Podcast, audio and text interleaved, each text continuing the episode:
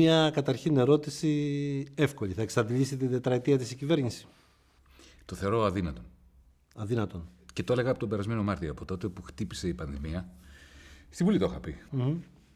Ήταν ξεκάθαρο, τους είχα πει, ότι θα έχετε ένα, ένα έλλειμμα κρατικού προπολογισμού μία 15%. Το οποίο σημαίνει πλήρης εκτροχιασμός μνημονιακός, χρέους κτλ. Θα σας χτυπήσουν κάποια στιγμή από τις Βρυξέλλες και το Βερολίνο με ένα πέμπτο μνημόνιο. Δεν θα το πούνε έτσι. Ναι, ναι, ναι. Κόψιμο συντάξεων κτλ. Αυτά δεν μπορεί να, δεν μπορεί να κάνει το λάθος ο Μητσοτάκης που έκανε ο Παπανδρέου το 2010. Ήταν λάθος. Να, να, να μην κάνει εκλογές Δεν έκανε εκλογές Θα πάρει λαϊκή εντολή. Θα πάρει λαϊκή εντολή. Εγώ έχω την εντύπωση Τότε αληθεύει ότι ο Γιώργο Παπαντρέου είπε: Εγώ θα σώσω την Ελλάδα, άρα αυτό θα μου το πιστώσουν αργότερα οι Έλληνες με το μνημόνιο. Δεν γνωρίζω. Τότε δεν μιλάγαμε. Δεν μιλάγατε τότε; Το είχαμε, κόψει, είχαμε κόψει τη σχέση μας από το 2006. Α, ήταν μάλιστα. Και εκτιμάς ότι θα, ο Μητσοτάκης θα προχωρήσει όσο πιο γρήγορα μπορεί ή θα περιμένει να έρθουν τα λεφτά από το Ταμείο Ανάκαμψης, από το τουρισμό. Αυτά είναι ανοησίες. Ε, το έχουμε αναλύσει εμείς στο ΜΕΡΑ25 διεξοδικά ότι τα χρήματα από το Ταμείο Ανάκαμψης θα είναι ελάχιστα. Ήδη είδες ότι έχουν εγγράψει 2,5 δισεκατομμύρια φέτος. Ε, άλλα τρία του χρόνου. Σύνολο, σύνολο, καθαρά, αν βγάλεις αυτά τα οποία θα πρέπει να αποπληρώσουμε στην Κομισιόν, θα είναι γύρω στα 10 δισεκατομμύρια μέχρι το 2024-2025. Αν σκεφτείς ότι μόνο οι αποπληρωμές του χρέους για φέτος, για το 2021 mm. είναι 11,5 δις, είναι μακροοικονομικά ασήμαντα νούμερα. Ε, ε, Βασίλη, ήμουν σίγουρος ότι θα τις έκανε, ήθελε να τις κάνει το φθινόπωρο που πέρασε. Ναι, είναι αλήθεια αυτό. Αυτό προκύπτει για, για τον κόσμο μας. Είχαμε την εκθετική έξαρση της πανδημίας και αυτό τον σταμάτησε. Είμαι σίγουρος ότι θέλει να τις κάνει το Μάιο. Άρα θα του το επιτρέψει η πανδημία; Κοίταξε, στην αρχή, αρχικά σκεφτόμουν ότι όχι, δεν θα του το επιτρέψει. Αλλά από την άλλη μεριά τον συμφέρει να κάνει εκλογές μέσα στην πανδημία.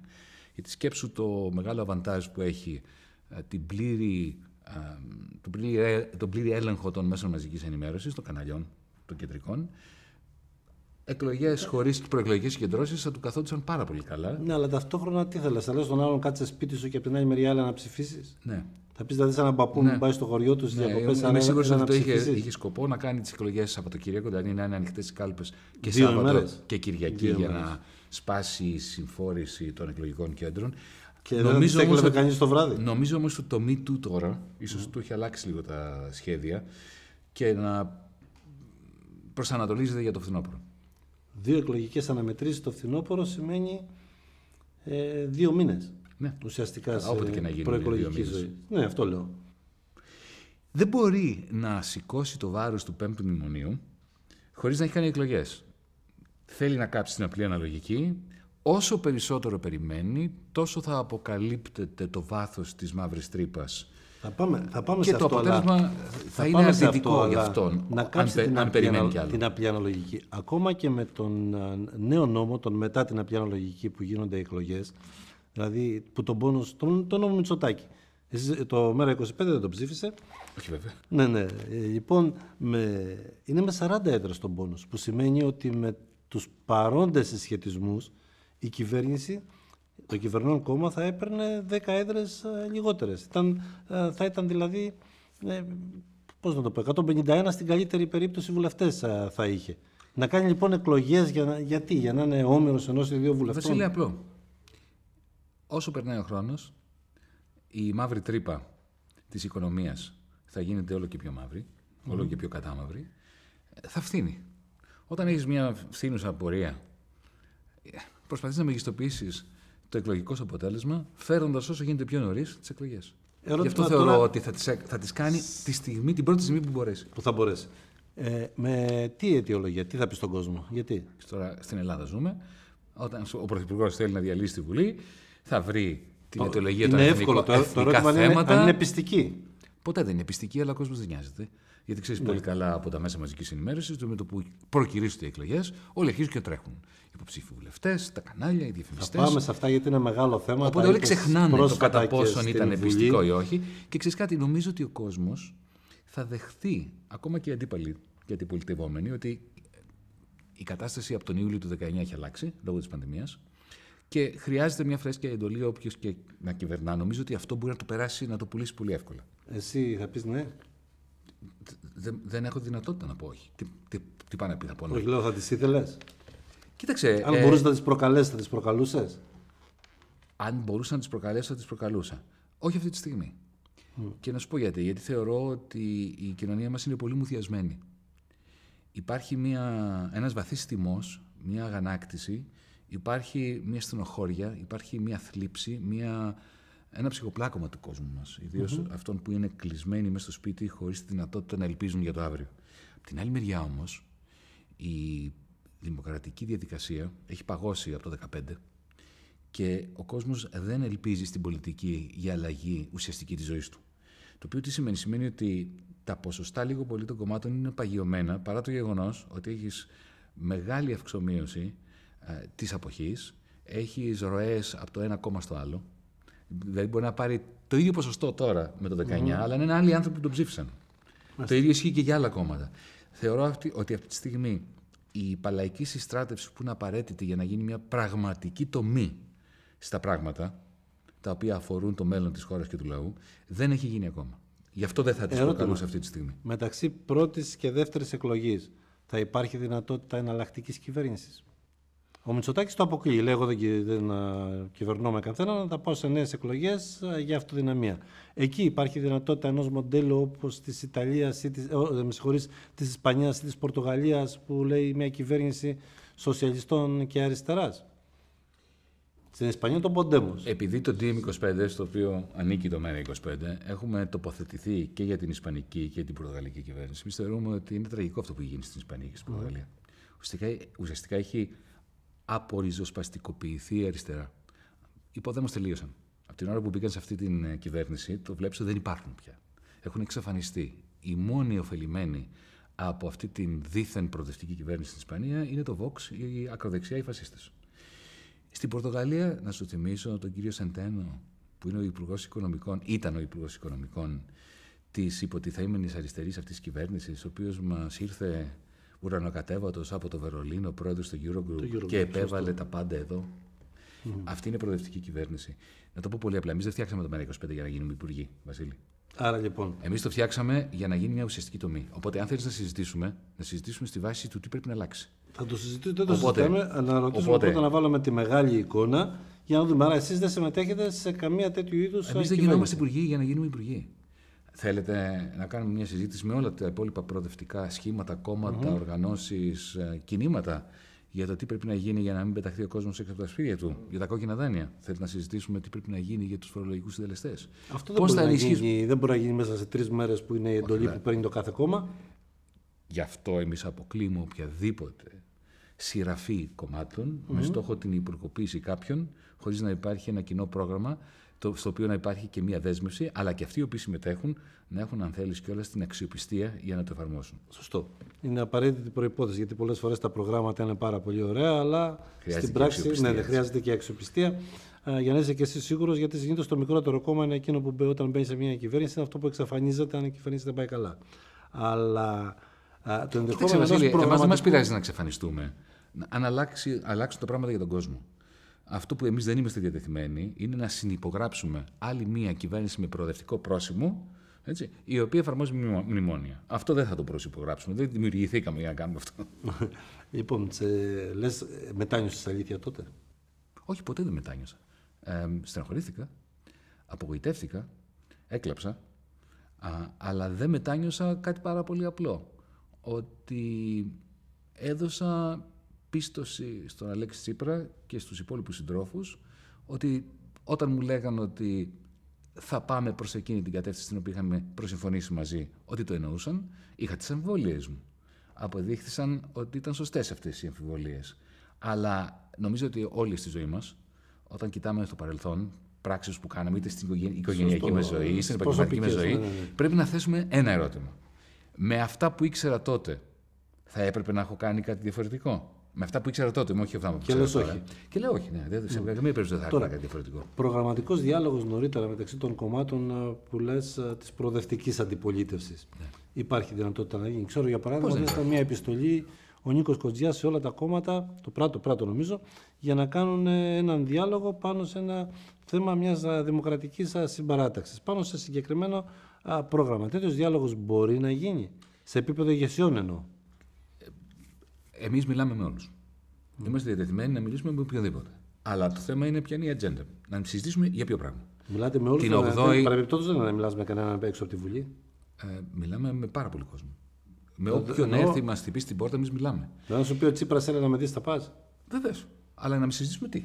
Και η φόβη. Τι να συζητήσουμε και φόβη. Α σου πω να συζητήσουμε. να Συγγνώμη, δεν συζητήσουμε, με αλλά να φώναξε ο συζητήσουμε. Μητσοδάκη να πάμε να συζητήσουμε κάποια ζητήματα που ήθελε. Στην αρχή θυμάσαι, μας φώναζε του Ναι, ναι, πολιτικού. Δεν πήγα. Και βέβαια πήγα. Εκεί εντάξει, ήταν ο για πρωθυπουργός τους- που καλούσε του πολιτικού Δεν έχει αρχηγού. σημασία. Αυτό είναι θεσμικό. είναι Βασίλη, άλλο εμείς πράγμα. ήδη φωνάξαμε. Εμείς 8 Μαου, Ναι. έτσι, βάλαμε, βγάλαμε και ένα δελτίο τύπου, στο οποίο ζητήσαμε τα υπόλοιπα κόμματα, έτσι, όλες τις προοδευτικές δυνάμεις, ε, να συστρατευτούμε στο πλαίσιο μιας παλαϊκής συστράτευσης.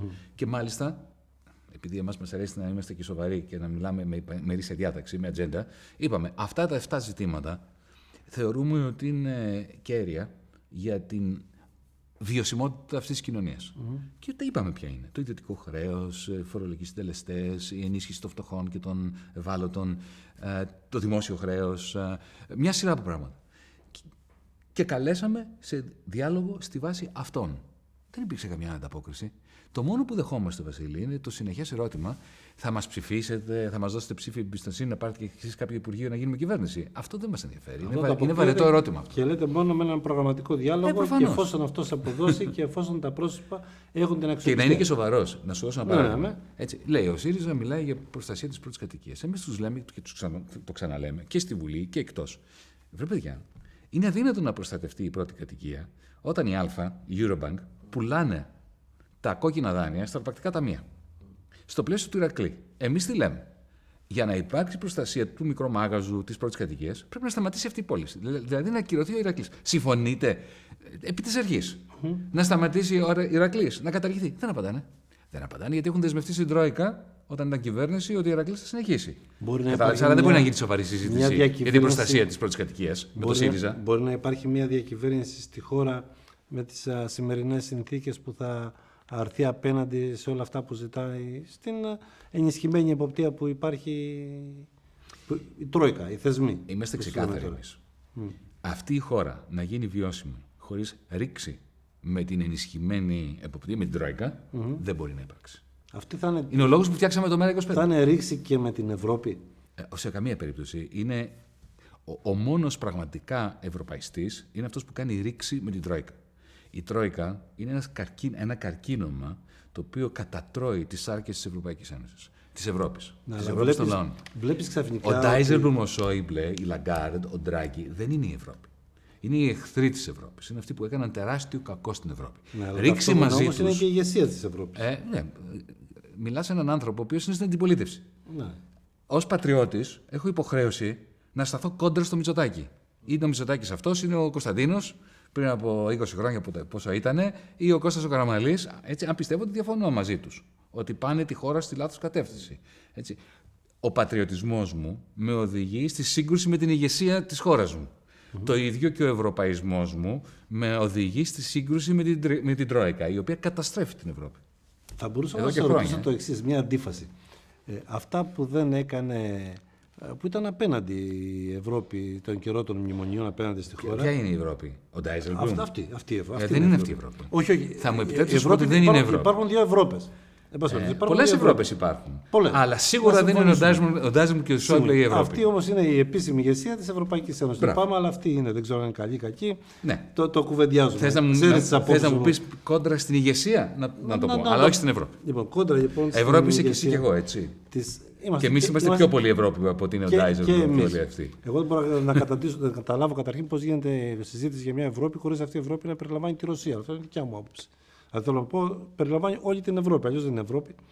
Έχω απόψεις γι' αυτό, αλλά δεν, δεν, δεν τα κουβεντιάσουμε ε, τώρα αυτό. Υπάρχει ένα θέμα σε αυτή την ε, ιστορία ότι τώρα με την πανδημία γίναν βήματα που αν τα έλεγε κάποιος στον καιρό των ελληνικών μνημονίων θα θεωρούταν περίπου Για ξέρω δώσε εγώ, μου ένα παράδειγμα. α, σταμάτησε η δημοσιονομική προσαρμογή. Δημοσιονομικοί κανόνες. Μα, ε, ε, Κάτσε μισό αυτό. Ναι, ναι. Βασίλη. Αν το έλεγες- αν το Αυτά έλεγες είναι αυτό, όταν το πραγματικά, έλεγες δηλαδή, αυτό, αυτά- ναι. αυτό είναι μια, μια φιλολογία. Ότι η Ευρώπη άλλαξε. Το μόνο που άλλαξε, ξέρεις τι είναι, σε τι η Ευρωπαϊκή Ένωση και το βαθύ κράτος της Ευρωπαϊκής Ένωσης βελτιώθηκε, πάρα πολύ βελτιώθηκαν. Στην προπαγάνδα. Δηλαδή, αν θυμηθείς το 2010 με την πτώχευση του ελληνικού δημοσίου, το, με τα μνημόνια, με τα Eurogroup το ένα μετά το άλλο, ήταν μια φαρσοκομωδία, μια ηλάρα τραγωδία.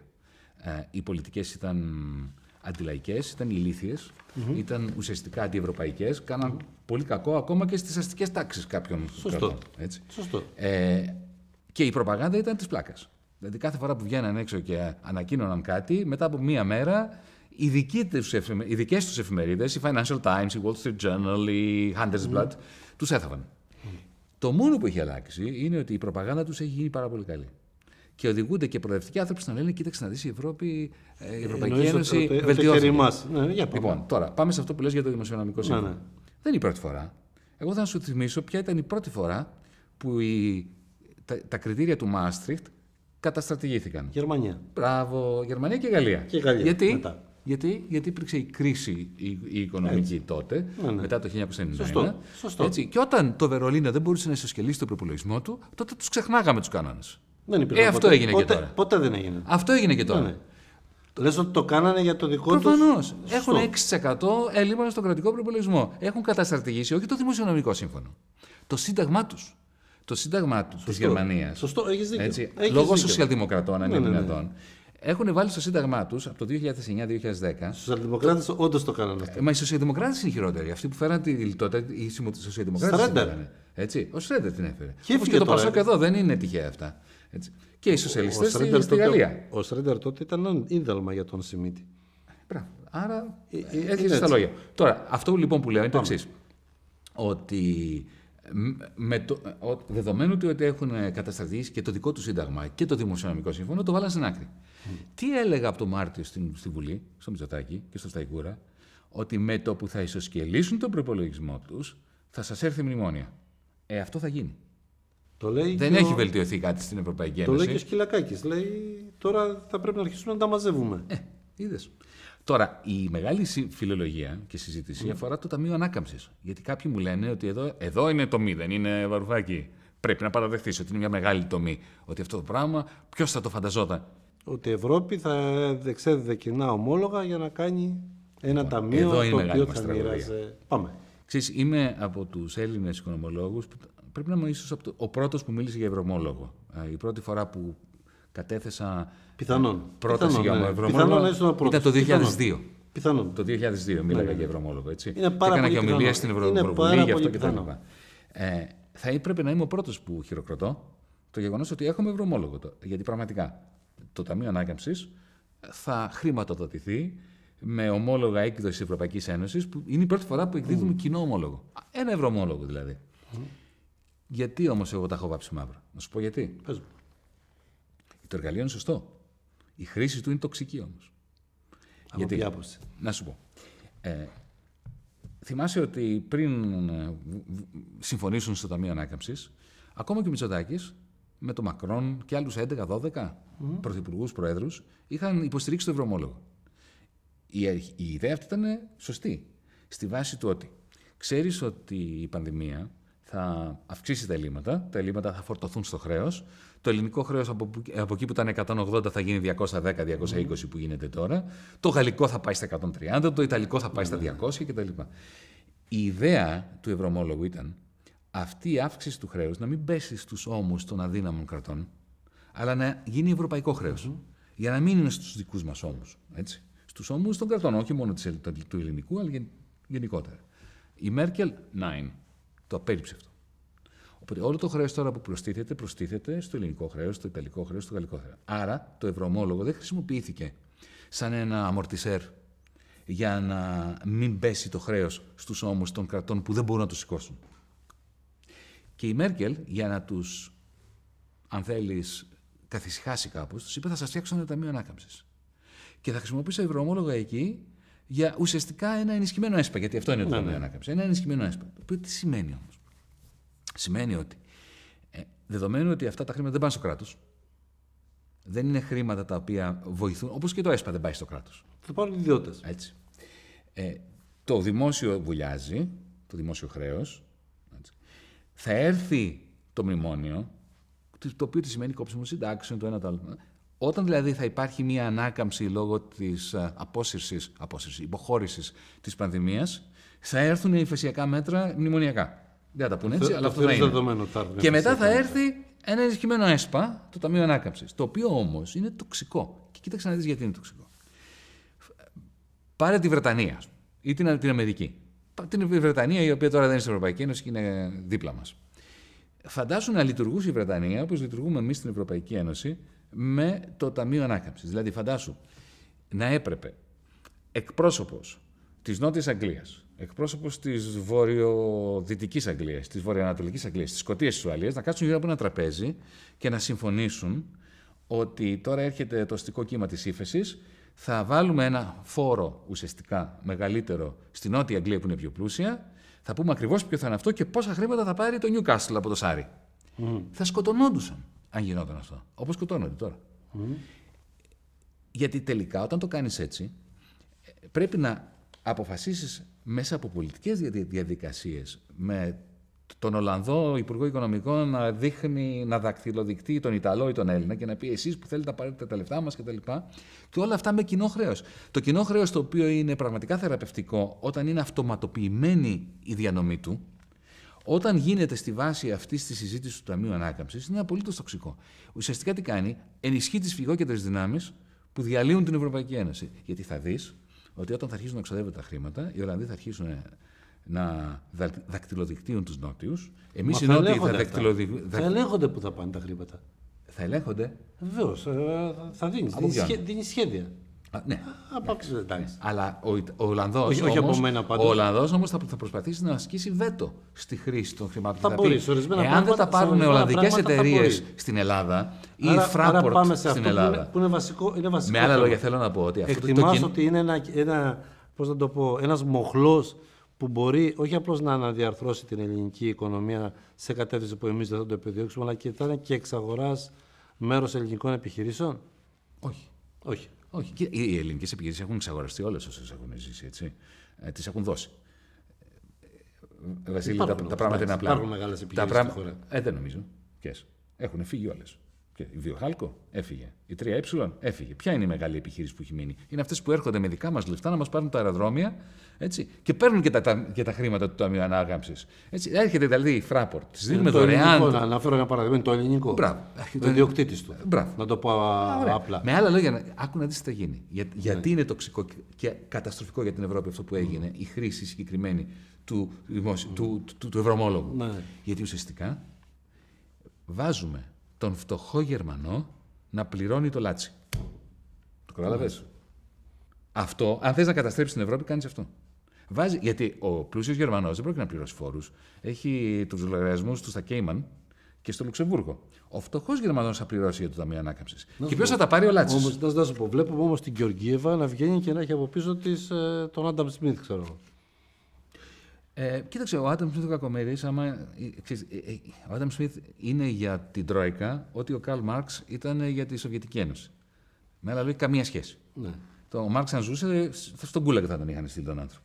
Το ίδιο και ο Άνταμ Σμιθ. Ο Άνταμ Σμιθ αυτή τη στιγμή, αν ήταν εδώ, να ξέρεις ότι δεν θα ήταν με τον Ντάισελ, με τον Σόιμπλε, με, το, με τη Λαγκάρντ και με όλους αυτούς. Με εμάς θα ήταν. Καλά, που τώρα που θυμίζεις μια ταινία, την είχες δει ο Μάρξ στο Σόχο που, που έβλεπε. Ακριβώς. λοιπόν, ε, όμως να ξαναπάμε στα κόμματα για να ξανάρθουμε στην ε, οικονομία.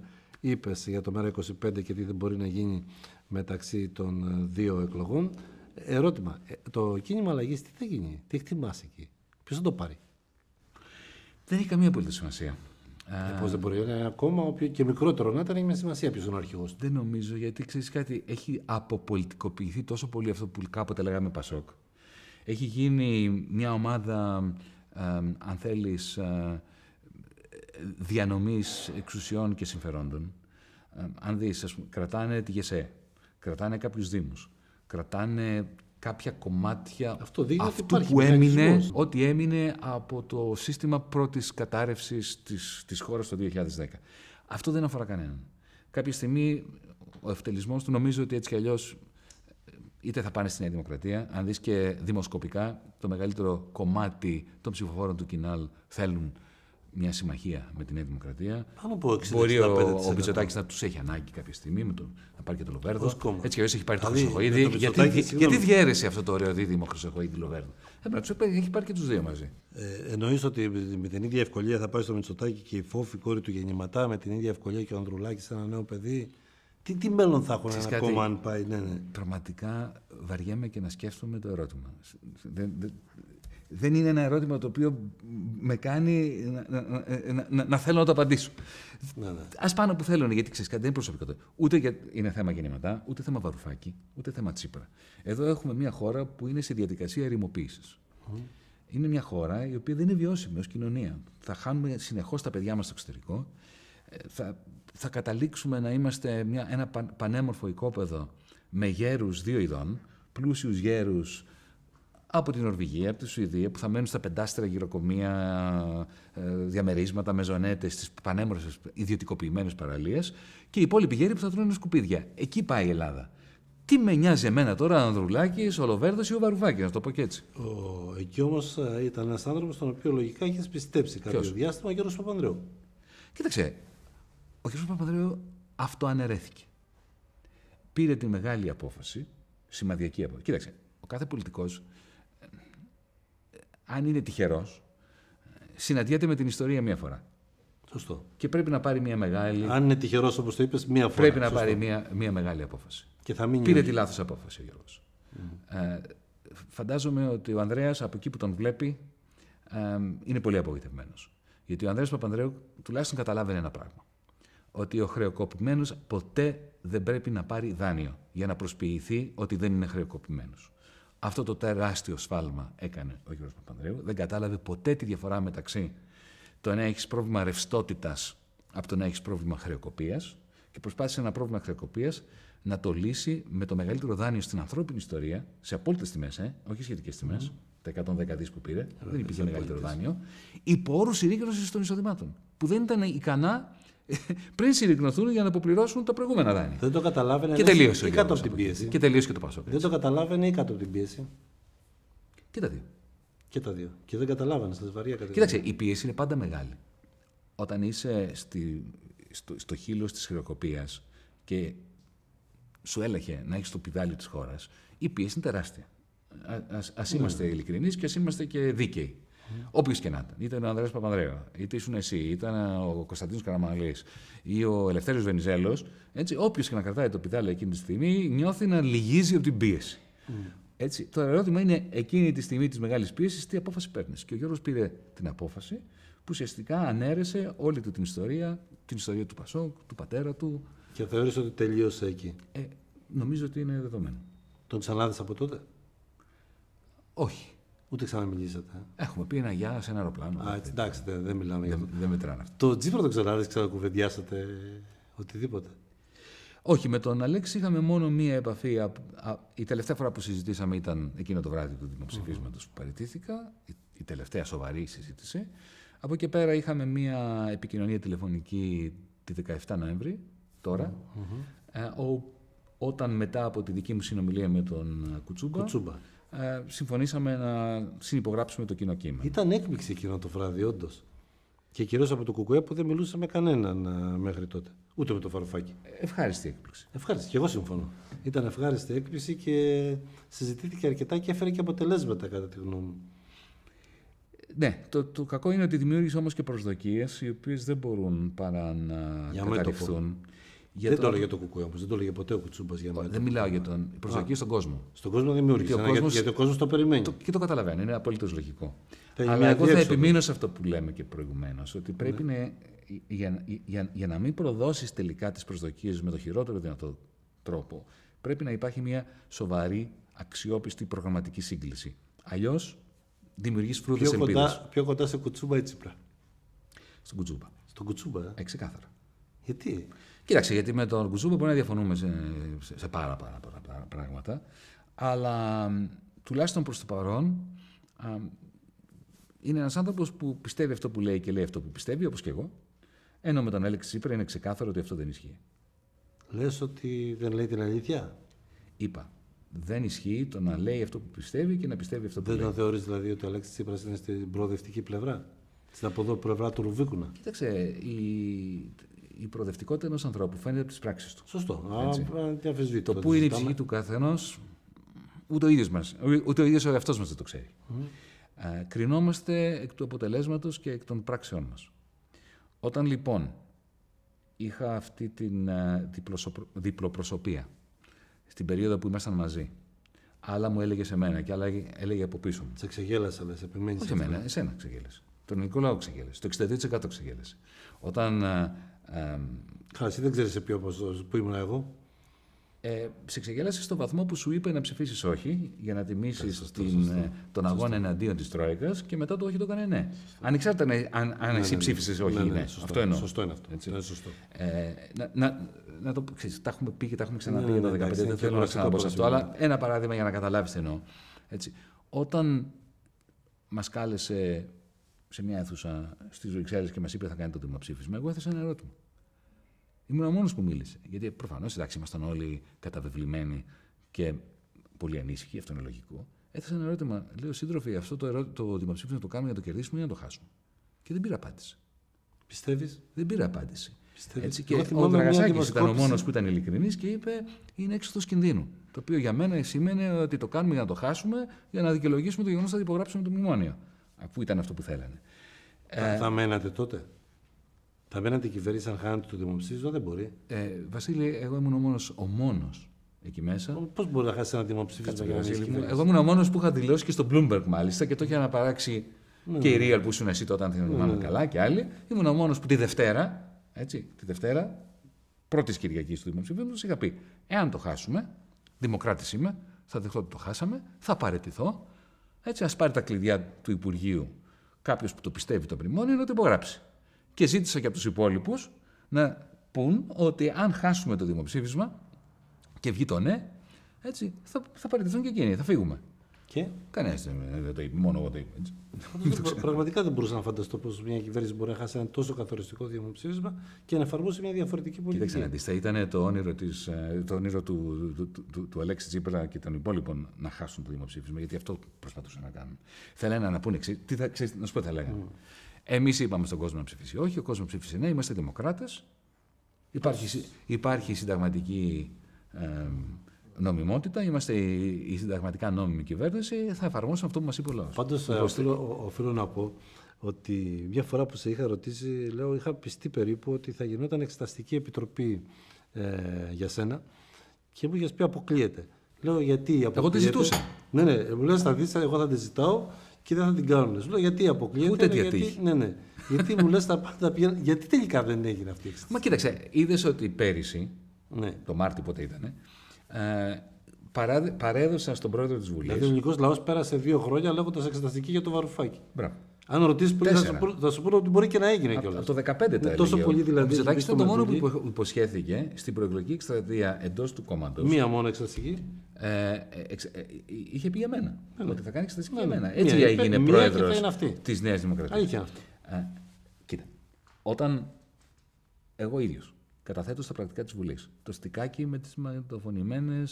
με τα πρακτικά. Έτσι. Αυτό πάει, δεν το είδαμε τίποτα. Πώς δεν το είδαμε; Euroleaks.gr. Ενώ δεν, δεν πήγε πουθενά παραπέρα. Αποδεικνύει αυτό που, που, που λέγαμε. Ότι δεν θέλουν να μαθευτεί τι συνέβαινε στα Eurogroup. Τι έλεγα εγώ, τι έλεγε ο Σόιμπλε, τι έλεγε ο Ντράγκη. Δεν το θέλανε αυτό. Γιατί θέλανε να πουλάνε ένα συγκεκριμένο παραμύθι και μια εξεταστική θα έβγαζε την αλήθεια στη φόρα.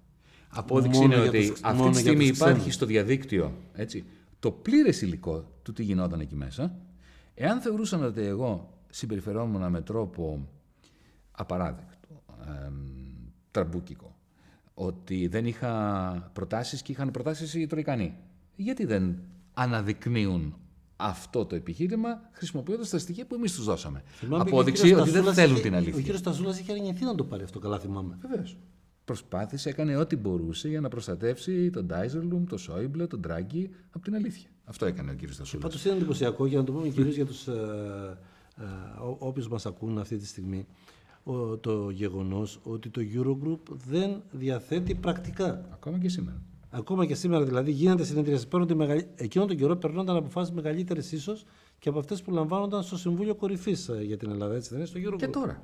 Και τώρα. Και τώρα. Και εκεί δεν κρατιούνται πρακτικά. Δεν ξέρει Η- κανείς τι γίνεται. Παιδί μου, Βασίλη, το, το ευρωομόλογο το σκοτώσανε την 8η Απριλίου στο Eurogroup. Αυτή που μας πέρασε. 8η Απριλίου ήμουν στη Βουλή. Έτσι. Και μιλούσαμε με, είχαμε διάλογο με τον κύριο Σταϊκούρα και θα πήγαινε μετά στη- στο teleconference για το Eurogroup για να μιλήσουν για το ευρωομόλογο. Και του λέω μπροστά σε όλους, στην Ολομέλεια, ότι ε, πρέπει σ- σήμερα τουλάχιστον ασκήστε ένα βέτο. Πείτε ότι αν σκοτώσουν το ευρωομόλογο, το οποίο θα μας σώσει από το πέμπτο μνημόνιο, έτσι, ε, εσείς δεν θα υπερψηφίσετε το προπολογισμό το κοινοτικό για την περίοδο από το 2021 μέχρι το 2026. Γιατί αυτό είναι απαραίτητο για να σωθεί αυτή η χώρα. Και τι γυρνάει και μου λέει. Εγώ λέω δεν θα γίνω βαρουφάκης. Δεν πρόκειται να ασκήσω βέτο. Το οποίο και τότε του, του απάντησα, κύριε Σταϊκούρα, μόλις ακυρώσατε τον εαυτό σας. Γιατί ο μόνος λόγος για να σε πάρει κάποιος στα, στα- στα σοβαρά μέσα στο Eurogroup, έτσι, ως Υπουργός Οικονομικών μιας πτωχευμένη χώρας, είναι να ασκήσεις βέτο ή η πιθανότητα να ασκήσεις βέτο. Αν πριν μπεις στη συνεδρίαση έχεις πει ότι εγώ δεν θα ασκήσω ποτέ βέτο, μην πας. Στείλε μια κάρτα, μια κάρτα ποστάλ. Δεν, δεν σου πω τώρα, με τι τους έγραψες στο, στο Eurogroup. Το κινητό μου το βεβαίω. κινητό. Βασίλη, όλοι γράφανε. Ναι, το εσύ ξέρεις, εσύ δεν έχω πιστεύεις πει. ότι ο Σόιμπλε δεν έχει μαγνητοφωνημένες τις συνεδριάσεις εκεί. Εγώ θεωρώ ότι είναι αδιανόητο να μην υπάρχει μια κάμερα που να γράφει τις κουβέντες οι οποίες Κοίταξε, γίνονται. Ε, Καταρχάς υπήρχαν τουλάχιστον 50 κάμερες. Ό,τι κάναμε εκεί μέσα έτσι, γραφόταν. Απλά δεν το δίνουν σε εμάς, τους υπουργούς οικονομικών. Εσύ Γιατί πιστεύεις ότι πήραν ο Σόιμπλε κάμερες δεν με στη μπορούσε, συνεδρίαση; δεν μπορούσε ανά Ε, πάσα αλήθεια, στιγμή; ό- Όντως θέλω να ρωτήσω, γιατί πήραν κάμερες στη συνεδρίαση; Καλά, καταρχάς υπήρχαν κάμερες γιατί έτσι όπως είναι τα τραπέζια αυτά. Έτσι, δεν μπορείς να δεις, πρέπει να κάνεις έτσι για να δεις τον υπουργό. Τον άλλον της που είναι Ιταλίας. απέναντι, ναι. Οπότε όλοι είχαμε μπροστά μας οθόνες και βλέπαμε ποιος στην μιλάει. οθόνη. Α. Άρα υπήρχαν κάμερες έτσι κι αλλιώς. Εσύ πιστεύεις αυτές δεν γράφανε; Πιστεύεις εσύ ότι πήγε ο Σόιμπλε στην, ο- στο Βερολίνο πίσω μετά από την 20 Φεβρουαρίου, για παράδειγμα, και δεν είχε πρακτικά του τι ειπώθηκε. Δεν μπορούσε να αποδείξει σε κάτι. Αν πήγαινε η Μέρκελ και του λέει: «Εσύ, Τι είναι αυτό που έμ- έμαθα ότι είπες; Δεν μπορούσε ο Σόιμπλε να αποδείξει ότι δεν το είπε. Αν Καλά, είναι άλλο, δυνατόν. άλλο ο Σόιμπλε. Ε, γιατί, α, όχι, συγγνώμη. Άλλο, άλλο ο Εγώ με το Σόιμπλε. κινητό μου Ποιο ηχογράφησα. ήταν ο πιο τίμιος από όλους αυτούς απέναντι σου, Ο Σόιμπλε. ο Σόιμπλε. Ε, ναι. Σε προσωπικό επίπεδο. έτσι. προσωπικό επίπεδο. Όχι το τι έλεγε στα μέσα. Όχι, όχι, σε προσωπικό Σε επίπεδο. προσωπικό επίπεδο ήταν ε, ξεκάθαρα. Ξεκάθαρος. Πρώτον, στις πρώτες μας συναντήσεις μου έλεγε χωρίς δεύτερη κουβέντα ότι θα σας ενθλίψουμε γιατί δεν έχουμε άλλη επιλογή. Στο τέλος, όταν φτάσαμε σε σημείο να μπορούμε να επικοινωνούμε καλύτερα σε προσωπικό επίπεδο και τον είδε ότι ήταν και αυτός ανήσυχος για το πού πήγαινε το πράγμα με τις συνομιλίες Μέρκελ-Τσίπρα. Έτσι. Ε, Όταν τον πίεσα κάποια στιγμή και του λέω: Δεν μου λες, εσύ θα το υπέγραφες αυτό το πράγμα στη θέση μου.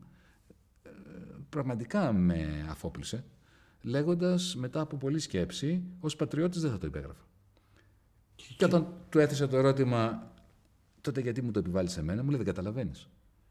Τι θα πιστέψουν, τι, τι μήνυμα θα στείλω στους Γάλλους, αν είμαι με ανεκτικός μαζί σου; Και ο πιο παγαπώντη Και γέννη. όταν του λέω, θυσιάζει το λαό μου δεύτερη φορά μέσα σε 60 χρόνια, 70 χρόνια, στη, στο πλαίσιο πολέμου με, τη, με το Παρίσι.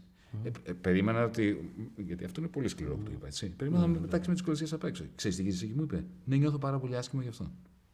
Γι' αυτό πρέπει να φύγετε από το ευρώ. Λοιπόν, οπότε αυτή είναι μια. Άσχετο αν συμφωνώ ή διαφωνώ μαζί του. Ήταν μια ειλικρινή συμ- συζήτηση. Με τον Ντάιζερμπλουμ δεν μπορείς να πεις τίποτα. Είναι ποιο- ένας αυτός ανόητος. ήταν πιο παγαπώντας. Με τον Ντάιζερμπλουμ, περίμενε, με τον Ντάιζερμπλουμ έπρεπε να περιμένω να πάρει τηλέφωνο το Σόιμπλε να πάρει γραμμή κάθε φορά που του έλεγα κάτι. Ε, ε, ε, Δεν ήταν καν. Να μην πω για το Μοσκοβισί. Που το χειρότερο πράγμα που μου συνέβη με- ε, ε, σε- σε όλη εκείνη την περίοδο ήταν τις δύο-τρεις φορές που ο Μοσκοβισί προσπάθησε να με βοηθήσει. Γιατί το αποτέλεσμα ήταν ότι ο Σόιμπλε μας χτυπούσε ακόμα πιο σκληρά μετά για να διδάξει στον, ε, στον Μοσκοβισί ένα μάθημα να, κάτ- να κάτσει στα αυγά του. Μάλιστα. Τώρα, ε, μιλάς ε, για πέμπτο μνημόνιο. Καλά, δεν παραδέχονται το τέταρτο. Νομίζω κανείς πια δεν μιλάει για τέταρτο μνημόνιο. Το έλεγε η Νέα Δημοκρατία, το έλεγε το, Όχι, εγώ το και είπα το πρώτος. Κιντάλ. Όχι, λέω, το Εγώ λέγαμε το πριν είπα από τις πρώτος. εκλογές. Μα ήταν τέταρτο μνημόνιο αυτό. Υπεγράφει τον, τον Αύγουστο του 2018. Λέω, το έλεγε, Πηγαίνει το από το έλεγε δι- και ο από το Μητσοτάκης, 18 μέχρι το έλεγε και η 2040. Κόβα πριν από τις εκλογές. Τώρα, μετά τις εκλογές, κανείς δεν βάζει στο δημόσιο διάλογο Εγώ το, το το βάζω. θέμα. Μόνο εκτό από εσένα. Ναι. Κανείς άλλο. Ναι, αλλά τυχαίνει να έχω δίκιο όμως. Αυτό το δούμε. Λοιπόν, Όχι, μην πέμπτο- κάτσε κάτσε συγγνώμη. Δεν- δεν- Εδώ δεν Ναι, ναι, ναι, δεν- πάω, δεν σηκώνει πάω, ναι, ναι. αμφισβήτηση, Βασίλη μου. Από Δεν σηκώνει πα- αμφισβήτηση. από Σόιμπλες σε Τον ρωτήσω, Αύγουστο του 2018. Για πες, ναι. Έτσι, ο Τσίπρας και ο Τσακαλώτος υπέγραψαν ένα χαρτί. Αυτό το χαρτί τι κάνει; Τι κάνει; Δύο πράγματα. Πρώτον, εξασφαλίζει τη χρηματοδότηση από την Τρόικα του ελληνικού χρέους. Μέχρι το 2032 τουλάχιστον. Σωστό. Έτσι. Σωστό. Και το δεύτερο, δεσμεύει τη χώρα σε μόνιμη λιτότητα μέχρι το 2060. 2,2% πρωτογενές πλεόνασμα μέχρι το 2060. Μην βλέπεις τώρα που έγινε, Ναι, ναι. που πήγαν όλα στην άκρη λόγω της πανδημίας. Τι είναι το μνημόνιο; Το μνημόνιο είναι μια συμφωνία χρηματοδοτική που σου δίνει η Τρόικα το δικαίωμα να προσποιήσει ότι αποπληρώνεις το χρέος σου. Έτσι. Είτε με δανεικά είτε με, με καθυστερήσεις των πληρωμών σου. Υπό όρου λιτότητας. Αυτό είναι το μνημόνιο. Αυτό υπεγράφει ξανά τον Αύγουστο του 2018. Είναι το Ε, τέταρτο ενώ μνημόνιο. Δεν ήταν το μνημόνιο όπως πριν. Ερώτημα. τώρα. Τελειώνουμε, τελειώνει κάποια στιγμή η πανδημία. Φαίνεται ότι από τώρα γίνονται κουβέντες. Η Λαγκάρντ λέει τίποτα όσον αφορά το δημόσιο χρέος. Δεν το κουβεντιάζουμε ούτε το δημόσιο χρέος που δημιουργήθηκε την εποχή Σωστά του λέει η κορονοϊού. Λαγκάρντ. Δεν είναι δουλειά της Λαγκάρντ αυτό. Η Λαγκάρντ έχει δίκιο σε αυτό. Εννοείς ότι είναι απο- αποφάσεις των κυβερνήσεων. Κοίταξε, ακριβώς. Αυτό που- στο Eurogroup πρέπει να Αλλά γίνει. φαντάζομαι για ότι είναι αναδιάρθρωση και, και χρέους. άποψη της Λαγκάρντ αυτή προσωπική. Αυτή θα είναι, δεν μπορεί να είναι. Ε, ε, δεν είναι αυτή που μου είπε εμένα. Την πρώτη φορά που συ- συ- συζητήσαμε με την Λαγκάρντ για το ελληνικό δημόσιο χρέος, μου βγήκε από αριστερά, Βασίλη.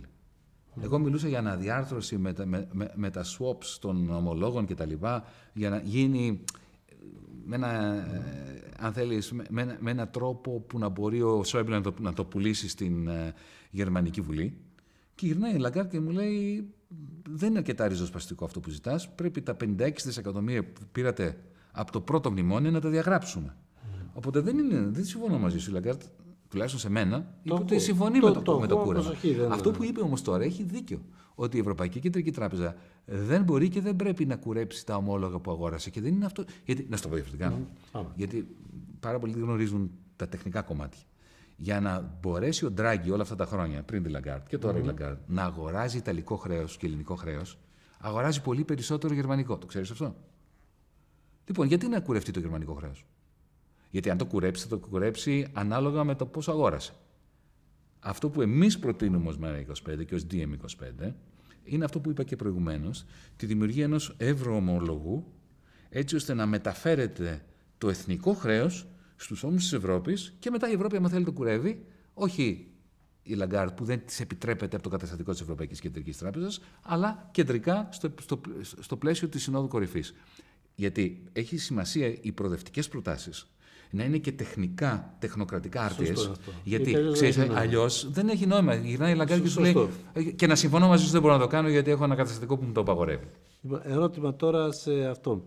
Ε, πού θα οδηγήσει όμως όλο αυτό το θέμα του δημόσιου χρέους όπως έχει αυξηθεί; Κοίταξε, είμαστε χρεοκοπημένοι από το 2010. Το δημόσιο χρέος είναι ένα πολιτικό εργαλείο. Σωστό αυτό. Το χειρότερο που μπορεί να συμβεί αυτή τη στιγμή στους δανειστές, ξέρεις ποιο είναι; Να βρούμε ένα διαμάντι τεραστίων διαστάσεων κάπου στην Κοζάνη, να το σκάψουμε, να το βγάλουμε, να το εκτιμήσουμε στο Άμστερνταμ, όπου είναι όλοι οι διαμαντάδες, και να μας πούνε ότι είναι 370 δις. Και ότι πατσίζουμε, χρωστά, ξεπληρώνουμε το χρέος και τελειώσαμε. Αυτό είναι, αυτό είναι, αυτό είναι ο εφιάλτης της Τρόικας. Γιατί η Τρόικα χρησιμοποιεί το ελληνικό δημόσιο χρέος για να μας επιβάλλει το ξεπούλημα των κόκκινων δανείων, της περιουσίας, των αεροδρομίων, των λιμανιών. Να είμαστε δηλαδή χρεοδουλοπαρικία. Οπότε είναι πολιτικό το ζήτημα, δεν είναι τεχνικό το ζήτημα. Σωστό. Αυτό δεν που- το κουβεντιάζουμε αυτό. Γι' αυτό λέω. Πώς θα Κατάλαβες. γίνει Λοιπόν. το επόμενο διάστημα λοιπόν; Αν δεν κάνουμε ρήξη με την Τρόικα, αυτό που πήγαμε να κάνουμε το 2015, αλλά τελικά ο Αλέξης Τσίπρας δεν το έκανε, δεν υπάρχει απελευθέρωση. Συγγνώμη, πάλι θες να κλείσεις τις τράπεζες δηλαδή. Ε, δεν έκλεισα εγώ τις τράπεζες. Τις τράπεζες μας τις έκλεισαν οι κατακτητές, οι δανειστές, για να αποτραπεί η ρήξη που θα απελευθερώσει αυτό το λαό. Εγώ θέλω να απελευθερώσουμε αυτό το λαό. Γιατί αν δεν τον απελευθερώσουμε αυτό το λαό, θα γίνουμε όπως είπαμε πριν, μια πραγματική μπανανία, μια Χαβάη. Έχεις πάει στη Χαβάη, μην πας. Είναι απέσια. Αν πας όμως στη Χαβάη, στο μεγάλο νησί της Χαβάης, ξέρεις τι θα δεις. Θα δεις ένα πανέμορφο νησί, έτσι, ωραίες θάλασσες, σου θυμίζει κάτι. Με πεντάστερα ξενοδοχεία γύρω-γύρω-γύρω σε όλη την παραλία. Έτσι. Ο πληθυσμός, οι Χαβανέζοι, οι πραγματικοί Χαβανέζοι, ζουν στο κέντρο του νησιού, σε τρόγλες. Έρχονται πουλμανάκια κάθε μέρα, τους πηγαίνουν στα, νοσο- στα ξενοδοχεία για να καθαρίζουν τις τουαλέτες, να παίζουν χαβανέζικε κιθάρες, έτσι, και να τους ξαναγυρνάνε στις τρόγλε μετά. Αυτό είναι το μέλλον της Ελλάδας, αν δεν γίνει η ρήξη με τους δανειστές. Ιδιωτικό χρέος. Μαζεύεται, μαζεύεται, μαζεύεται. Τι θα γίνει. Κοίταξε να δεις. Πάει πίσω, πάει πίσω, δίνουμε αναβολέ. Το πρώτο και το δεύτερο μνημόνιο, έτσι, του Παπανδρέου και αργότερα του Σαμαρά Βενιζέλου είχαν στόχο τη διάσωση των γαλλογερμανικών τραπεζών μετά των ελληνικών τραπεζών και την εκπίση ελληνικής δημόσιας περιουσίας. Το τρίτο και το τέταρτο μνημόνιο είχαν στόχο από τη μεριά των, της ολιγαρχίας την ε, υπεξαίρεση της περιουσίας των ιδιωτών. Έφυγε η δημόσια περιουσία, τα δώσαν σχεδόν όλα και τώρα θέλουν να πάρουν την ιδιωτική περιουσία. Και να σου πω γιατί αυτό έχει σημασία. Με ρωτάνε, θυμάσαι, όχι εμένα με ρωτάνε, γενικά ρωτάνε οι άνθρωποι. Mm-hmm. Θυμάσαι το 80 όταν πήγαμε στην ε, Ευρωπαϊκή Οικονομική Κοινότητα και ακόμα περισσότερο το 2000 όταν πήγαμε στην Ευρωζώνη. Ρώτησαν γιατί μας βάζουν μέσα, τι θέλουν να. Εμείς τι κάνουμε. Τι παράγουμε, Πορτοκάλια παράγουμε, λεμόνια παράγουμε, άντε και μερικά βερίκοκα. Έτσι. Ε, παρήγαμε πριν. Αυτό το οποίο είχαμε να προσφέρουμε εμείς στην Ευρωπαϊκή Ένωση το 1980 αλλά και μετά το 2000 ήταν πάρα πολύ χαμηλό ιδιωτικό χρέος. Είχε τον, τον μέσο Έλληνα, τη μέση Ελληνίδα, που μπορεί να μην είχε μεγάλο μισθό, να είχε πολύ χαμηλό μισθό σε σχέση με τον γερμανικό, τον γαλλικό, αλλά δεν είχε πιστοτικές κάρτες. Δεν είχε δάνειο για να αγοράσει αυτοκίνητο. Σωστά. Δεν είχε στεγαστικό δάνειο. Είχε το σπιτάκι του ή της. Ε, εγώ θυμάμαι στι αρχές της δεκαετίας του 20 που το επιχείρημα ήταν ότι να παίρνουμε κάρτες, να παίρνουμε δάνεια. Γιατί Μα αυτό ήταν σε, είμαστε αυτό, πολύ αυτό πίσω, προσφέραμε. Είμαστε πολύ πίσω αυτό προσφέραμε στην Deutsche Bank. κόσμο. Αυτό, για την Deutsche Bank και τη Societe Generale ήμασταν οι ιδανικοί πελάτες. Γιατί ήμασταν άνθρωποι που είχαμε το σπίτι μας, δεν χρωστάγαμε έτσι, και ξαφνικά είχαμε και τον Μάρκο. Γιατί αυτό είναι το ευρώ. Έτσι. Οπότε σου λέει ιδανικός πελάτης. Θα του δώσουμε κάρτες. Και αυτό συνέβη. Ναι. Και σου λέει, αν δεν μπορέσετε να τις αποπληρώσετε, θα του πάρουμε το σπίτι. Τώρα μας παίρνουν το σπίτι. 600.000 οικογένειες. Αυτός είναι, αυτός είναι ο ρόλος του πτωχευτικού. Ο νέος πτωχευτικό. Αυτός είναι ο ρόλος του πτωχευτικού. Ξεκινάει τώρα. Ναι, μαζί όμως με τον Ηρακλή, έτσι. Ναι. Μαζί με την ε, δευτερογενή αγορά των κόκκινων δανείων που ξεκίνησε επί ΣΥΡΙΖΑ και που τώρα ενισχύεται ακόμα περισσότερο με τον πτωχευτικό.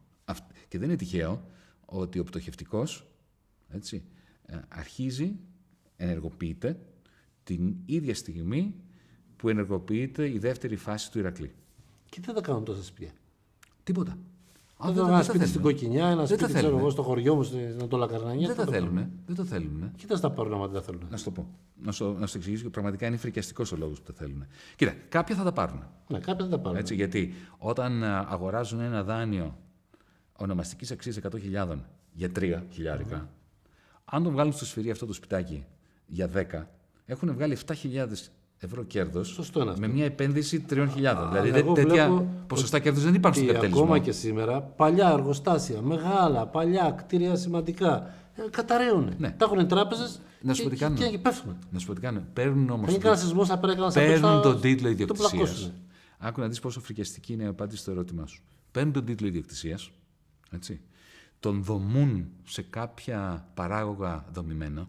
Δηλαδή φτιάχνουν ένα παράγωγο το οποίο μέσα έχει λίγο από αυτό, λίγο από εκείνο. Ένα χρέος του, του μπακάλι της γειτονιάς. Ένα οικόπεδο τέτοιο. Έτσι. Αυτά τα προπολούν στις χρηματιστεριακές αγορές έτσι, και δημιουργούν και βάζουν μέσα και κάποια κόκκινα δάνεια από άλλες χώρες, προσθέτουν και κάποια ελληνικά ομόλογα και γίνεται μια σπέκουλα στη βάση ενός πολυσύνθετου δανειακού εργαλείου, το οποίο μετά το χρησιμοποιούν σε χέγγιο για να πουλάνε το αρπακτικό τους ταμείο στη Societe Generale. Και γίνεται δηλαδή ένα αλυσβερίστη απίστευτο, χτισμένο πάνω στα δάνεια του Κοσμάκη και πάνω στα οικόπεδα τα οποία τελικά μπορεί να μην τα θέλουν ποτέ. Να σου δώσω ένα άλλο παράδειγμα. Οι εξορίξεις. Πες μου, θέλω μετά να σου κάνω μια ε, ερώτηση. Ένα, ένα, ένα άλλο παράδειγμα. Πάρε τις εξορίξεις. Ξέρουν ότι δεν θα υπάρξει πετρέλαιο από αυτές τις εξορίξεις που υποτίθεται ότι ξεκίνησε ο ΣΥΡΙΖΑ και τώρα συνεχίζει ο Μητσοτάκης μαζί με τον Νετανιάχ κτλ. Απλά Πουθενά, φτιάχνουν, φτιάχνουν. Πουθενά κανένα τίποτα. Όχι καλά, δεν υπάρχει πιθανότητα. Mm. Σιγά. Ε, Καταρχάς τελειώνει η ιστορία με τα πετρέλαια. Αυτό, αυτό πάμε, στα, πάμε στις ανανεώσιμες πηγές. Όμως οι έξω και όλοι οι άλλοι ήδη έχουν πακετάρει τα μελλοντικά έσοδα που δίθεν θα έχουν από το 2035 και μετά σε σύνθετα παράγωγα τα οποία τα πουλάνε ήδη.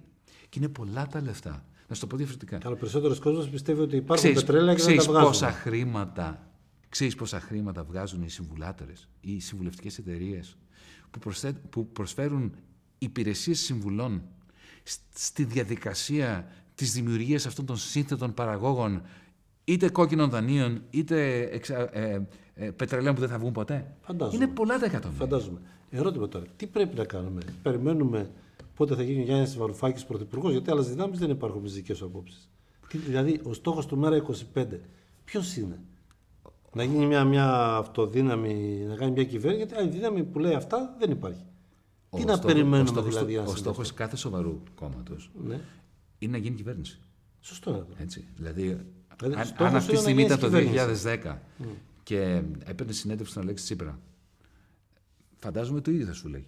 Ήταν ο αρχηγός ενός κόμματος του 3-4%, έτσι, που στόχο είχε να δημιουργήσει μια πλατφόρμα η οποία μετά να χωρέσει πάρα πολύ κόσμο και να έρθουν πολίτες να πάρουν το μέρα από τα 25 από τα χέρια μας. Γιατί το, για μένα, προσωπικά, σου μιλώ ειλικρινά, τίποτα δεν θα ήταν πιο ευχάριστο από το να μπει κόσμος μέσα, μέσα στο μέρα 25, να του έχουμε δώσει τη δυνατότητα να το πάρει Καλά, αυτό το το, ΜΕΡΑ πράγμα 25 για πάρα και να το πολλούς, κάνει. Τώρα, τώρα να είμαστε δίκαιοι. Το ΜΕΡΑ 25 και αν δεν το παραδεχτείς, δεν θα είσαι ειλικρινής. Είσαι- Είσαι εσύ κατ' ουσίαν. Όχι, για τον πολύ, κο- για τον πολύ Για τον κόσμο. πολύ κόσμο. Συμπληρώνω. Πολύ κόσμο. Κοίταξε, Συμπληρώνω. εντάξει, λογικό είναι. Και γι' Επίση, αυτό- πολλοί κόσμος δεν ξέρει, δεν μπορεί να φανταστεί τι είναι το ΜΕΡΑ 25. Αλλά για να σου χωρίς απαντήσω το στο Βαρουφάκη ερώτημά σου- μοιάζει, κάτσε, κάτσε λίγο, μοιάζει σαν τους ε, Καρχιδόνιου χωρίς τον Ανίβα. Έφυγε ο Ανίβας, τελείωσαν οι Καρχιδόνιοι.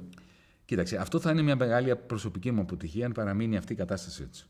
Θεωρώ ότι η επιτυχία του ΜΕΡΑ25 θα είναι να αλλάξει αυτή η εικόνα. Θα πάρει λίγο καιρό. Αν γνώριζες Άρα τον λες, κόσμο. πάτε, που... πάτε για κυβέρνηση. Αν Κάτσε, είναι- γνώριζες... είναι- Το, το λέω γιατί μπορείς Δεν σε πολύ μπορούμε να μην κόσμο- πάμε για κυβέρνηση. Αλλιώ σε πολύ δεν κόσμο- έχουμε σε πολύ δικαίωμα να κόσμο ζητάμε ψήφο. Θα ακούγεται αστείο. Θα πω τι, τι λέει αυτός. Ξέρω να το βάλω με ένα σεντόνι να, να πάει μέσα και να γίνει Ναι, καλά από να την βγει άλλη έξω. μεριά όμως, αν σου έλεγα ότι δεν θέλουμε να γίνουμε κυβέρνηση, ο ίδιος που μας, θα μας έκανε αυτή την κριτική ότι είμαστε υπερφύαλοι και μεγα, μεγαλομανείς, θα μας Εκτός έλεγε φαλούς. τότε γιατί κατεβαίνετε στις εκλογές; Εκτός ασφαλού. Έτσι, γιατί κατεβαίνετε στις εκλογές. Σε τελική ανάλυση, αυτό που κάνουμε είναι το εξής. Ζούμε ένα μεσαίωνα αυτή τη στιγμή, μετά το 2015. Ένα πραγματικό μεσαίωνα. Ο κόσμος έχει στραφεί εναντίον της πολιτικής μετά εκείνη τη νύχτα του δημοψηφίσματος. Αυτή είναι η δική μου η αίσθηση. Ε, Έχουμε χάσει 500-600 χιλιάδες ψηφοφόρους. Δεν ψηφίζουν και είναι πολιτικοποιημένοι. Είναι πολιτικοποιημένη η αποχή αυτή. Στο Μεσαίωνα, κάποιοι, σε κάποια, μα- κάποια μοναστήρια, έτσι, διάβαζαν τον Αριστοτέλη, κρατούσαν μια, μια λαμπάδα ανη- αναμένη, ένα Ε, φως, έτσι είναι, έτσι για να, είναι. για να Έτσι γίνει ο πάει. διαφωτισμός. Αυτό κάνει το ΜΕΡΑ25. Κρατάμε ένα κεράκι αναμένο, έτσι ώστε να φουντώσει, να γίνει λαμπάδα, να φωτίσει αυτή, τη, αυτή, Και να α- αποτελέσετε, αυτή, αυτή τη και να γωνιά της αποτελέσετε Ευρώπης. το όχημα που θα. Ακριβώς. Ακριβώς, που θα κάνετε σύγκρουση. Να, να δώσει την ελπίδα ξανά, έτσι. Γιατί υποτίθεται ότι η ελπίδα ερχόταν το 2015, αλλά δυστυχώς αυτή Πάμε που υπ- τώρα- υποτίθεται ότι θα την έφερναν, την άφησαν στη μέση του Πιστεύετε δρόμου. ότι στο πιο, να μην το πω ε, συκοφαντημένο, να το πω πιο στοιχοποιημένο, το πιο στοχοποιημένο πρόσωπο στη χώρα μετά το, μετά το 2015. Ναι, αλλά αυτό δεν, έχει, δεν είναι προσωπικό ζήτημα. Δεν σε πτωεί, δεν στενοχωριέσαι. Όχι καθόλου. Δηλαδή, εγώ να περάσω Τίτλος ένας και να με τιμής. βρεις στον δρόμο, κλαίω με τα σπίτι μου. Ε, δεν- Καλά, ε, α, δεν με βρίζουν όμως στον δρόμο. Με βρίζουν στα κανάλια της συμφοράς. Στα Θα μέσα πάμε, εγώ μαζική σου- εγώ σου είπα αποπλάκωση. για- για τα μέσα θα οπότε, μιλήσουμε, εδώ οπότε, οπότε, όσο. Να σου το πω διαφορετικά. Αν τα κανάλια αυτά λέγαν καλά πράγματα για μένα, τότε είναι που θα έπεφτα σε, σε κατάθλιψη. Στον δρόμο δεν με βρίζει κανένας, σε διαβεβαιώ. Κοίτα, δεν είναι προσωπικό το ζήτημα. Αυτό που συνέβη το 2015 είναι κάτι πολύ απλό. Υπήρξε ένας υπουργός οικονομικών που μέσα στο Eurogroup είπε όχι. Δεν υπογράφω. Σκοτώστε με, εγώ δεν υπογράφω. Ε, αυτός θα στοχοποιούνταν. Όποιος και να είναι. Δεν είναι για μένα προσωπικό το ζήτημα. Δεν, ξε- δεν ξέρω αν το θυμάσαι. ο- Το βράδυ του δημοψηφίσματος, προς το πρωί δηλαδή, κατά τις 6 το πρωί της 6η Ιουλίου του 2015, όταν έγραψα το, την επιστολή της παρέτησής μου, είπα ουσιαστικά προέβλεψα τη στοχοποίηση, στοχοποίησή μου και είπα ότι θα με μισούν οι δανειστές. Αλλά θα φέρω το μίσος τους στο πέτο μου ως μετάλλιο τιμής. Ε, αυτό δεν έχει αλλάξει. Εγώ οφείλω να ομολογήσω, πάει πάνω στην κουβέντα, να σου θυμίσω, ότι σε γνώρισα ο- ο- όταν ήταν στα κάτω, όταν ήταν δύσκολες μέρες. Πριν δεν σε γνώριζα προσωπικά, παρότι είχα διεύθυνση σύνταξη μιας μεγάλης εφημερίδα. Και όντως από την πρώτη στιγμή, οφείλω να το, να το καταθέσω αυτό, μου είχες πει πράγματα τα οποία δεν ήταν δικά μου. Μην τα γράψεις, δεν τα έγραψα. Αλλά ήταν πραγματικά σημαντικά και στην πορεία επιβεβαιώθηκαν για μια σειρά α, πράγματα, οφείλω να το πω, δηλαδή για την καταγραφή των α, πραγμάτων, πέρα από τις άλλες υπόλοιπες διαφωνίες που είχαμε και με την εφημερίδα α, που δούλευα. Τώρα, κανάλια. Κοίταξε, οι Αμερικάνοι λένε follow the money. Ακολούθα το χρήμα. Τα πράγματα είναι απλά. Πρώτη πτώχευση του 2010, τα κανάλια τα είχαν χτίσει εργολάβοι, μεγάλα εργολάβοι του ελληνικού δημοσίου. Ε, χάναν χρήματα, αλλά δεν τους ενδιαφέρε, γιατί ήταν τρόπος άσκησης πίεσης στον Υπουργό. Δώσε μου τον αυτοκινητόδρομο τάδε για να μην σε βρίζω στο κανάλι μου. Απλά πράγματα. Έτσι. Οπότε ήταν κομμάτι της διαπλοκής. Πτωχεύει όλο αυτό το πράγμα. Το κράτος, η εργολάβη, τα πάντα. Έτσι. Και αμέσως μετά το 2010 τα κανάλια ζουν πώς; Ζουν από την Τράπεζα Πυραιός, μιλάω συγκεκριμένα, έτσι, άντε και καμιά άλλη τράπεζα, τον ΟΠΑΠ. Δηλαδή, Τώρα είναι, είναι ιδιωτικός ο ΟΠΑΠ, δεν είναι το ίδιο. Ναι. Βεβαίως. Από την ώρα ιδιωτικοποίησης ενώ ναι, ναι. ζούσαν. Έτσι. Ναι, ναι. Όταν μπήκαν οι Τσέχοι μέσα. Μιλάω ξεκάθαρα και δεν μας τα λόγια. Αυτοί οι χρηματοδότες των καναλιών μετά την πτώχευση ε, ήταν ήδη πτωχευμένοι.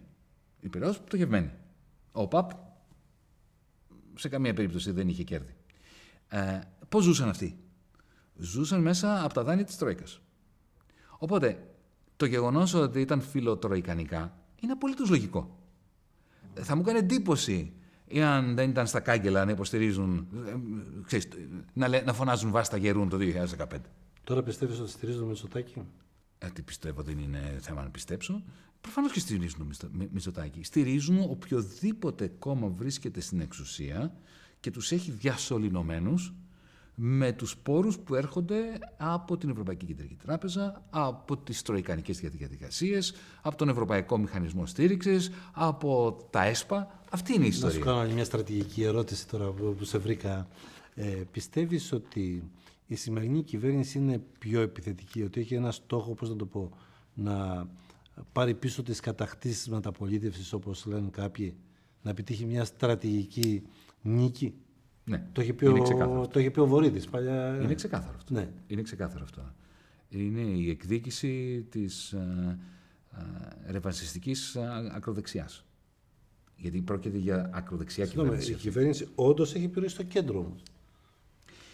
Ε, κοίταξε, κέντρο, αριστερά, δεξιά, δυστυχώς έχουν παραμορφωθεί τον τελευταίο καιρό. Η μεγάλη επιτυχία του Μητσοτάκη είναι ότι έχει συνδυάσει το ριζοσπαστικό κέντρο, έτσι, το τοξικό ριζοσπαστικό κέντρο του σημιτισμού με τους νεοφασίστες.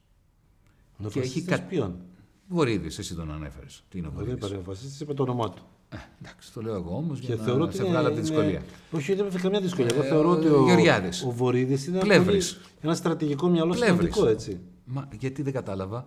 Ο, ναι, ναι. ο Γκέμπελς τι ήταν; Μυαλό. Ο Γκέμπελς τι ήταν; Από τα πιο στρατηγικά μυαλά που έχουν περάσει ποτέ. Βορύδης ο Γκέμπελς. Όχι, αλλά θέλω να πω, κοίταξε. Ε, εγώ καταρχάς δεν μιλάω υβριστικά. Ναι, είναι αλήθεια, είναι Όταν λέω κάποιος είναι νεοφασίστας, δεν το λέω για να τον βρίσω. Είναι χαρακτηρισμός πολιτικός. Ε, ο φασισμός, τι, τι ήταν ο φασισμός τη δεκαετία του 20. Ε, καλά, στη χώρα μας δεν είναι και αυτός. Είναι και βρισιά ταυτόχρονα. Ε, για μένα δεν είναι. Ναι, ναι. Για μένα είναι ανάλυση. Να το πω διαφορετικά. Πάρε το Μουσολίνι. Έτσι, ο Μουσολίνι τι έκανε; Τι ήταν αυτό που του έδωσε ουσιαστικά τη δυνατότητα να σταθεροποιήσει το καθεστώς του; Από τη μία μεριά φρόντισε τους πιο φτωχούς. Έτσι, είναι ο πρώτος που έφτιαξε ε, σύστημα κοινωνικής μέρημνας. Έτσι, η... έτσι. Αυτό έκανε. Και ο Μηταξέ έφτιαξε το ΙΚΑ. Γιατί αντέγραψε. Ο φασισμό αντέγραψε. Έτσι, έτσι, έτσι ανέβηκε. Οπότε η... το κοινωνικό συμφόλιο του φασίστα, του φασίστα με μυαλό, ναι. που προσφέρει στο, στη, στην εργατιά, στον εργαζόμενο λαό, είναι. Ακούστε να δείτε, εγώ θα σας καταστρέψω τα συνδικάτα, οποιοδήποτε κόμμα σας εκφράζει, θα σας προστατεύσω όμως, έτσι. Θα διαμοσιολαβήσω με, με το αφεντικό, θα σας δώσω και μια σύνταξη, έτσι. Εσείς, σε αντάλλαγμα, πλήρη υποταγή σε μένα. Και θα σας κάνω και περήφανους, γιατί θα κάψω και τους Εβραίους, άμα είναι Ναζί, ε, θα επιτεθώ στην Αιθιοπία, αν είναι Μουσολίνη. Αυτό, αυτός ο συνδυασμός του, της λαϊκής δεξιάς, ότι θα προστατεύσω τους στοχούς σε κάποιο βαθμό, έτσι θα χτυπήσω και θα τσακίσω τα συνδικάτα. Θα δημιουργήσω ηγεμονία στα πανεπιστήμια και θα εξαφανίσω την επικίνδυνη αριστερή ελεύθερη σκέψη. Θα στοχοποιήσω τους πρόσφυγες, τους ομοφιλόφιλους, τους ξένους, τους άλλους και θα είμαι και η πηγή του εθνικισμού. Αυτό το πράγμα το βλέπεις στην ακροδεξιά που έχει μαζέψει ο Μητσοτάκης στη Νέα Δημοκρατία. Είναι ξεκάθαρο. Νοβάρτη, θα πάει μέχρι το τέλος, θα έχουμε δηλαδή καταδίκες, θα πάει ειδικό δικαστήριο. Ποια είναι εκτίμηση σου. Δεν ξέρω τι να σου πω. Εγώ ένα πράγμα ξέρω, ότι όποτε γίνεται μια εξεταστική επί των πραγμάτων επιτροπή και κάποιες ανακριτικές κτλ., τελικά οι Χριστοφοράκοι και όλοι αυτοί κυκλοφορούν ανάμεσα μεταξύ μας και το μόνο πράγμα που γίνεται είναι διαβάλλεται η δημοκρατία, διαβάλλεται η Βουλή. Γι' αυτό εμείς ως Μέρα 25 δεν συμμετέχουμε σε αυτά τα πράγματα. Ναι, δεν, δεν συμμετέχουμε στι ανακριτικές. Ναι. Δεν θεωρούμε ότι οι βουλευτές πρέπει να γίνουν εισαγγελείς. Θέλουμε να δημιουργηθεί ένα FBI επιτέλους στην Ελλάδα, ένα σώμα δίωξης μεγαλοεπιχειρηματικού και πολιτικού εγκλήματος, το οποίο είναι ανεξάρτητο από το, από το Υπουργείο Δικαιοσύνης και το οποίο επιτέλους να κάνει και λίγο δετεκτιβίστικη δουλειά. Πιστεύετε ότι υπάρχουν ε, πρόσωπα που θέλουν να πεθάνει ο Κουβοντίνας για να γίνει σύγκρουση στους δρόμους; Κοίταξε, ότι προσπαθούν να δημιουργήσουν συνθήκες θανατικής ποινής, δεδομένου ότι δεν υπάρχει θανατική ποινή, είναι ξεκάθαρο. Το, αυτό το κάνουν αναφέρεσαι, γιατί θέλουν να γίνουν συγκρούσεις στον δρόμο, δεν νομίζω. Αναφέρεσαι σε ποιους; Ε, στην, στην, στην παρέα που κυβερνά. Μάλιστα. Στην παρέα που κυβερνά. Ε, η θέση μας ως Μέρα 25 ήταν ξεκάθαρη από την αρχή. Εμείς θεωρούμε ότι η κυβέρνηση προσπαθεί να διχάσει το, το λαό, δημιουργώντας συνθήκες παρανομίας. Αν δεις... Παρανομίας. Ναι, βεβαίως. Αυτό που κάνανε 17 Νοέμβρη. Το Πολυτεχνείο λες. Βέβαια. Ναι, ναι. 17 Νοέμβρη α, καταστρατήγησαν το Σύνταγμα, ανέρεσαν το δικαίωμα 7 βουλευτών μας να περπατήσουμε στον δρόμο. Έτσι. Ε, αυτό που κάναν με, με το Έγινα Gate, με μένα που... Ε, αλλά όχι ε, μόνο με μένα. Ε, εκεί λένε που... ο Βαρουφάκης, για παράδειγμα, τι κάνει, παροτρύνει στο, τον κόσμο σε νυπακοή. Από πού και ως πού; Αυτοί οι 20 άνθρωποι βρεθήκαν στο, στο, στο, στο προάβλιο του Πολυτεχνείου μαζί με την πρόεδρο της Δημοκρατίας. Εμείς ήμασταν 7 και περπατήσαμε στο πεζοδρόμιο. Και ζητήσαμε από τα μέλη μας να μην κατέβουν. Έτσι, είμαστε mm. το μοναδικό κόμμα που ζήτησε από τα μέλη τους να μην κατέβουν. Για να κάνουμε εμείς μια συμβολική διαμαρτυρία εκ μέρους τους. Και μας βάλαν χίλιους αστυνομικούς να μας μαντρώσουν. Βλέπεις λοιπόν ότι υπάρχει μια. Στο ένα άλλο παράδειγμα. Mm. Την ε, βουλευτήρα μας, την ε, Αγγελική, mm την οποία τη ένωσε στα δικαστήρια για πράγματα που είπε από το βήμα της Βουλής. Ναι. Αυτό, αν το. Σε αυτό προσθέσεις και σε αυτό. Σε αυτό συμφωνώ και εγώ. Αν προσθέσεις και σε αυτό, αυτό που κάνουν τώρα. Δεν, δεν πρέπει να, παρανομούν, θέση, αλλά είναι παραβιάζουν το σοφρονιστικό νόμο. Στην περίπτωση Κουφοντίνα. Ε, Θέτοντας το δίλημα ουσιαστικά στους άνθρωπου, ή θα είσαι με τον Κουφοντίνα ή θα είσαι εναντίον του Κουφοντίνα. Το οποίο είναι ένα ψευδεπίγραφο δίλημα. Εδώ είναι το ερώτημα: είσαι με τον νόμο και την νομιμότητα ή είσαι με τις προσπάθειες της παρέας του Μητσοτάκη υπέρ της, της συγκεκριμένης τοξικής και ταξικής ολιγαρχίας του, έτσι, να καταστρατηγήσει το κράτος δικαίου. Αυτό είναι το ερώτημα. Να σου κάνω και μια τελευταία ερώτηση. Βεβαίως. Αλλά τη θεωρώ πάρα πολύ σημαντική. Είμαστε μια χώρα που μιλάει, πώς να σου πω, μιλάει για τις συντάξεις, μιλάει για, το, για τους μεγάλους ανθρώπους. Είμαστε μια χώρα που δεν μιλάει για τη νέα της γενιά. Εγώ δεν, δεν συμφωνώ μαζί σου.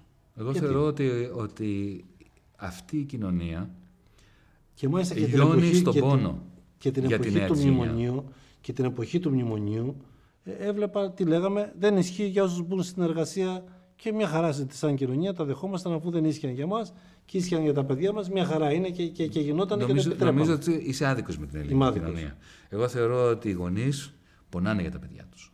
Οι παππούδες έχουν μάθει το Skype για να μιλάνε με τα παιδιά τους. Ναι, αλλά έχουμε, αυτό είναι αλήθεια, αυτό δεν αμφισβητείται. Ε. Όμως ταυτόχρονα έχουμε παιδιά που δουλεύουν με 400 ευρώ. Ναι. Αν δουλεύουν, ναι, αν παίρνουν λεφτά. Έχουμε αγόρια που δεν μπορούν, όμως, που δεν μπορούν να, πληρώσουν, να πληρώσουν το, το ποτό στο κορίτσι τους όταν βγουν το βράδυ. Ναι, αλλά γιατί που δεν ξέρουν αν θα πάρουν αυτοκίνητο, αν θα παντρευτούν. Γιατί φταίει αυτό ο συνταξιούχος; Δεν είπα ότι φταίει. Ναι. Είπα η ελληνική κοινωνία πια βάζει προτεραιότητα. Όχι, δεν είναι αυτό. Δεν είναι έτσι. Δεν είναι έτσι. Ναι. Αυτό, αν θέλεις, είναι ε, ένας τρόπος με τον οποίο διαβάλλουν την ελληνική κοινωνία οι μνημονιακοί. Γιατί τι λένε; Θέλουν να κόψουν τις συντάξεις. Ναι. Έτσι. Θέλουν να κόψουν τις συντάξεις. Ναι. Και σου λέει, γιατί διαφωνείς να σου κόψουμε τις συντάξεις; Γιατί συνταξιούχε φωνάζεις να σου κόψω το, το ΕΚΑΣ; Δεν σε νοιάζει το παιδί; Όχι, Λες και εγώ δεν λέω αυτό. Η, το κόψιμο της σύνταξης θα βρει δουλειά στο παιδί. Όχι, εγώ δεν λέω αυτό. δεν λέω αυτό. Και βλέπω και τελευταία που γίνονται προσπάθειες πραγματικά να, να έρθουν σε αντιπαράθεση γενναίε. Δεν λέω αυτό. Λέω όμως ότι δεν είναι στο επίκεντρο η νέα γενιά. Κανένας δεν είναι στο επίκεντρο. Πώς έχεις το, κόμμα, πώς, πώς έχεις το κόμμα σου που είναι παιδιά 18-20 χρόνια. Ε, κοίταξε, το ΜΕΡΑ25 έχει τη μεγαλύτερη απήχηση του στις μικρές ηλικίες. Το ξέρεις αυτό. Ναι, έτσι. αλλά είναι πολύ Πηγαίνουμε μικρή πάρα πολύ ταυτόχρονα, καλά. Θέλω να πω. Θέλω να πω Πηγαίνουμε πάρα πολύ ότι- καλά στις μικρές ηλικίες γιατί ε, μιλάμε στην ψυχή τους. Είμαστε το κόμμα το οποίο μιλάει στην ψυχή των νέων. Αυτό είναι δεδομένο. να Και το κοιμάμαι. βλέπεις και δημοσκοπικά έτσι. Εντάξει, Λοιπόν, να σε ευχαριστήσω. Εγώ δεν σε ευχαριστώ, ξέρω Βασίλη. πώς ήταν η συζήτηση. Εγώ πέρασα πάρα πολύ ωραία. Ελπίζω αυτοί που μας παρακολουθούν Αυτοί που να τα μην κρίνουν. βαρέθηκαν. Ευχαριστώ ευχαριστώ. πολύ. Και εγώ. Καλή συνέχεια.